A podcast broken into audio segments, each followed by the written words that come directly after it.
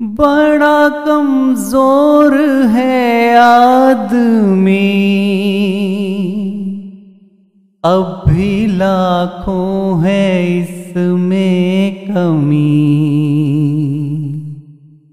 पर तू जो खड़ा है दयालु बड़ा तेरी कृपा से धरती थमी।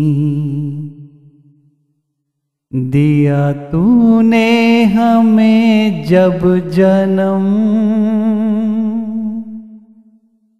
तू ही झेलेगा हम सबके गम। नेकी पर चले और बदी से टले। ताकि हँसते हुए निकले दम। ए मालिक तेरे बंदे हम।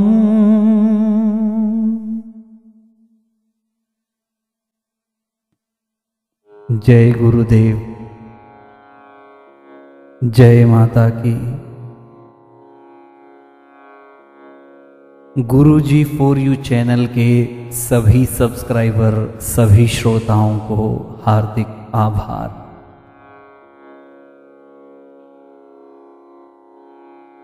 सभी श्रोताओं के बीच आज फिर एक ऐसी बात, एक ऐसी चर्चा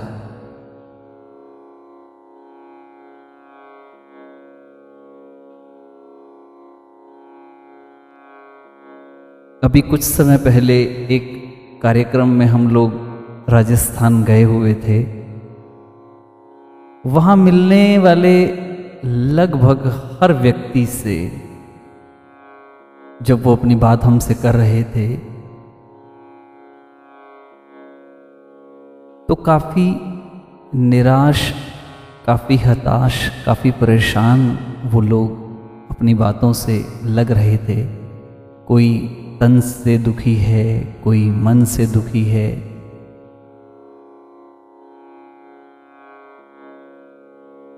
कोई धन से दुखी है। अब अधिकता तो इस बात की होगी कि लोग आज अपने परिजनों से, अपने रिश्ते नातों से, सगे संबंधियों से दुखी हैं, परेशान हैं। और कोई आयु वर्ग भी उसमें ज़्यादा नहीं। ठीक ठाक से आयु वर्ग के लोग हमारे से मिलने पहुँचे थे। यही कोई तीस पैंतीस की आयु वर्ग से लेकर के चालीस पैंतालीस के बीच के लोग थे। और इस परेशानी से इतने परेशान थे कि हमें खुद ये लगा कि ये क्या हो रहा है। ये सब अच्छा संकेत नहीं है। जीवन में उतार चढ़ाव ज़िंदगी का अभिन्न भाग है। वो कहते हैं ना रेमन काहे करत गुमाना, सब दिन होत ना एक समाना। तो जो आपके जीवन का पहले का पहलू, पहले का वक्त नहीं रहा तो चिंता मत करिए, ये वक्त भी नहीं रहेगा। परेशान ना हो। और इस परेशानी में वो लोग ऐसी निराशाजनक बातें कर रहे थे कि हमारा खुद बहुत मतलब उस परेशानी में उनकी बातें सुनने के बाद हमारा खुद का मन बड़ा भारी और बोझिल हो गया।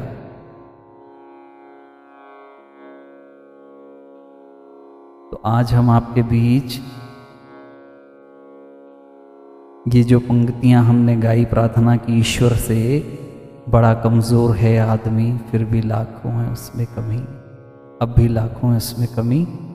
हमें इस प्रार्थना को भूलना नहीं है। जीवन में कैसी भी परेशानी हो, कैसी भी स्थिति हो, कैसे भी हालात हों अपने ईश्वर, अपने इष्ट, अपने आराध्य, अपने गुरु पर समर्पित। सभी को विश्वास रखना है और इन प्रार्थनाओं को अपने जीवन में निरंतर बनाए रखना है। फिर चुटकियों में वो समस्या दूर होगी और आपके जीवन की खुशहाली आपके सामने होगी। एक शेर याद आ रहा है। जिनको आज हम में हज़ारों गलतियाँ नज़र आती हैं, जिनको आज हम में हज़ारों गलतियाँ नज़र आती हैं, कभी आपने ही कहा था, तुम जैसे भी हो, मेरे हो। तो ये जो परिस्थिति अभी चल रही है, जो हालात अभी चल रहे हैं उन हालातों में निराश ना हो, परेशान ना हो, टेंस्ड ना हो। चलिए अब आपके बीच एक कहानी के माध्यम से आपको मोटिवेट करते हैं, बताते हैं कि जीवन में जब परेशानी आती हैं तो मन को हारना नहीं चाहिए, मन को मज़बूत करना चाहिए, अपने आप को सबल करना चाहिए। एक समय की बात है, एक व्यक्ति, ग्रस्त व्यक्ति, उसकी पत्नी दो बच्चे अपने परिवार में बड़ा खुशहाल रह रहा था। समय बीता, कुछ समय बाद उसके जीवन में कुछ परेशानियाँ आईं जो स्वाभाविक हैं। आती हैं। कारोबार में कुछ मंदी का दौर आया, कुछ परिस्थितियाँ ऐसी आई कि वो परेशान हुआ। परेशान हुआ तो मन अशांत हुआ, मन अशांत हुआ तो घर में भी अशांति का माहौल हुआ। अब वो कुछ समय जब इस दौर इस परिस्थिति में रहा तो एक दिन बहुत ही निराश हो गया और निराश होकर के उसके मन में आया कि ये सब तो बकवास है, ये सब तो बेकार है, मुझे ये सब छोड़ छाड़ कर कहीं चले जाना चाहिए।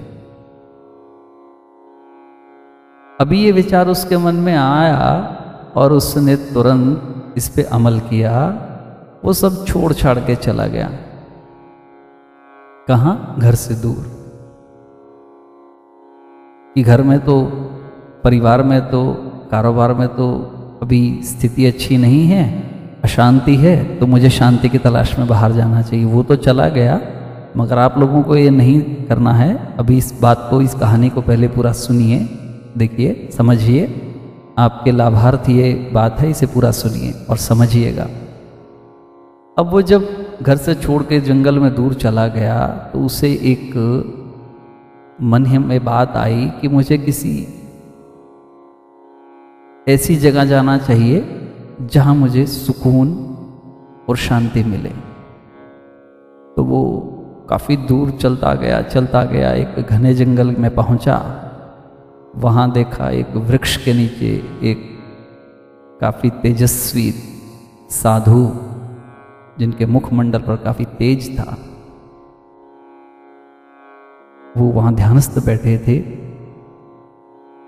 अब वो उनके पास गया, उन्हें प्रणाम किया और कहा, महाराज, मैं भी आपके पास रह करके कुछ साधना, कुछ भक्ति सीखना, समझना चाहता हूँ तो आप कृपा करें मुझे वो सब सिखाएँ, वो बताएँ। अब जहाँ वो ठहरे थे, वो रात उस जंगल में, उस पड़ाव पर उनकी आखिरी रात थी। काफिले में काफ़ी शिष्य थे।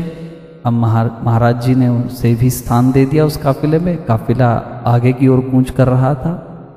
चलते चलते चलते घने जंगल में से जब काफ़ी दूर जब पैदल चल रहे थे, धूप भी घनी तेज थी। तो एक बहुत बड़े वृक्ष के नीचे सभी कुछ देर विश्राम के लिए रुके। तब महात्मा जी को भी प्यास लगी, सभी को प्यास लगी थी। तो महात्मा जी ने उस शिष्य को बुलाया, उस चेले को जो कल रात ही आया था उसे बुलाया और कहा, जाओ, पास के जलाशय से पीने के पानी का प्रबंध करो। हमारे लिए पीने का पानी लेकर के आओ। अब वो शिष्य गुरु की आज्ञा पा करके दौड़ा दौड़ा जलाशय के पास गया और बड़े तेज गति से, तेज कदमों से गया।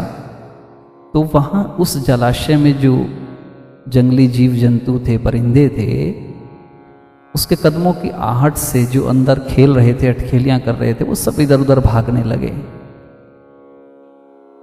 अब वो जब इधर उधर भागने लगे पानी में से दौड़ के तो पानी जो सारा जलाशय का पानी था, वो मटमैला हो गया, नीचे की रेत मिट्टी जो थी, वो सब उस जल में ऊपर तैर रही थी।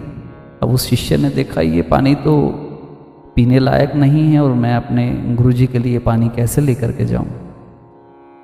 तो वो उस स्थिति से वापस गुरु जी के पास लौटा, उन्हें प्रणाम किया, बोला गुरु जी पानी में जो नीचे जमी हुई गंदगी थी, वो सारी ऊपर आ गई, वो पानी पीने लायक नहीं है। तो मैं इसीलिए आपके लिए वो पानी लेकर के नहीं आया। गुरु जी ध्यानस्थ बैठे थे उन्होंने इशारा बैठने का किया उस शिष्य को। अब जब वो ध्यानस्थ बैठे थे तो कुछ समय बीता, कुछ समय बाद उन्होंने शिष्य को कहा, जाओ, अब जाकर के उस जलाशय से जल लेकर के आओ। शिष्य चुपचाप उठा और चला गया। मगर उसके दिमाग में ये प्रश्न आ रहा बार बार कि जब पहले उस जलाशय का जल पीने लायक नहीं था तो अब क्या उसमें से पीने लायक पानी आ गया होगा या पीने लायक पानी बन गया होगा? तो वो ये विचार करता हुआ जलाशय की ओर जा रहा है। चलते चलते जलाशय के पास पहुँचा और ये क्या? उसने देखा कि वो सारा जल निर्मल, स्वच्छ और पीने योग्य हो गया है। अब उसने उस पात्र को आराम से उस जल में से, जलाशय में से भरा और गुरु जी के लिए लेकर के पहुँच गया। मगर मन में यही बात कि जब मैं पहले लेने आया था तो जल साफ़ नहीं था और अब जल साफ़ हो गया। कमाल है। तो गुरु जी ने वो पानी पिया, उसे भी पीने को कहा, उसने भी वो पानी पिया। अब जल पीने के बाद जल से अंतर तृप्ति तो हुई कंठ की। मगर जो अंतरात्मा की तृप्ति है, वो नहीं हो रही। तो उसने ये प्रश्न किया कि गुरु जी जब मैं पहले आपके आदेश पे गया था तो जल की स्थिति पीने योग्य नहीं थी। मगर अब आपने जब कहा जाइए तो ये चमत्कार कैसे हुआ? तब गुरु जी ध्यानस्थ बैठे, नेत्र मूंदे हुए थे। उन्होंने कहा, ये कोई चमत्कार नहीं। ये प्रकृति है। जब तुम पहले गए थे, तब वो जलाशय में जो जीव जंतु थे, उनके चहल कदमी से, उनकी भागा दौड़ी से वो जल अस्वच्छ हो गया था। नीचे की जो मिट्टी थी, वो ऊपर आ गई थी। जब वो तुम वापिस आए, और कुछ समय बाद जब मैंने तुम्हें भेजा तो उतने समय में वो शांत हो गया। शांत होने से वो गंदगी, वो मिट्टी सब नीचे बैठ गई। और स्वच्छ जल, निर्मल जल पीने योग्य पानी तुम्हें प्राप्त हो सका अब उसकी आँखें खुली।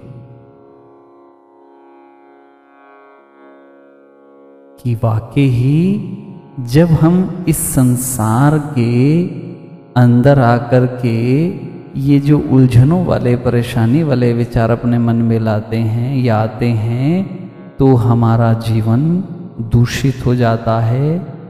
इसी प्रकार गंदगी युक्त हो जाता है, मगर जब वो शांत होता है, शांत होता है, ईश्वर की भक्ति से, सदकर्मों से, सच्ची निष्ठा से, तब उस शांत मन में जो हैं, स्वच्छ निर्मल विचार आते हैं, जो हमें आगे बढ़ने के लिए प्रेरित करते हैं। तो आपको भी भागना नहीं है, दौड़ना नहीं है, परेशान नहीं होना है। अपने अंतर मन को, अंतर भाव के द्वारा स्थिर करके, ईश्वर के साथ जोड़ के, स्वच्छ और निर्मल रखना है। फिर देखिए, ये निराशा आपसे सैकड़ों कदम दूर हो जाएगी। ये जो परेशानियाँ लग कर रही हैं आपको, जीवन में परेशान कर रही हैं, वो आपसे ओसो दूर हो जाएगी। अपनी शांति को भंग मत कीजिए।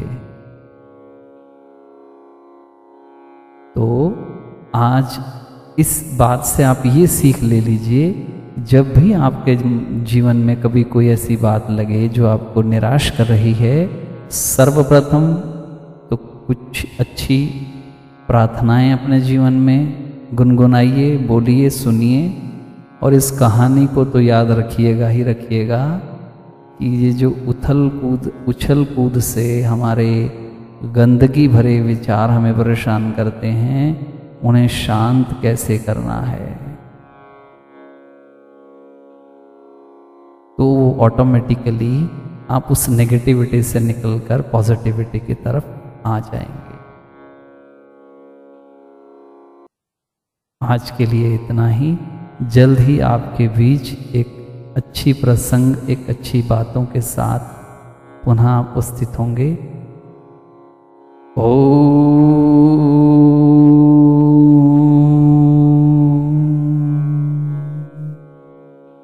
शांति। ओ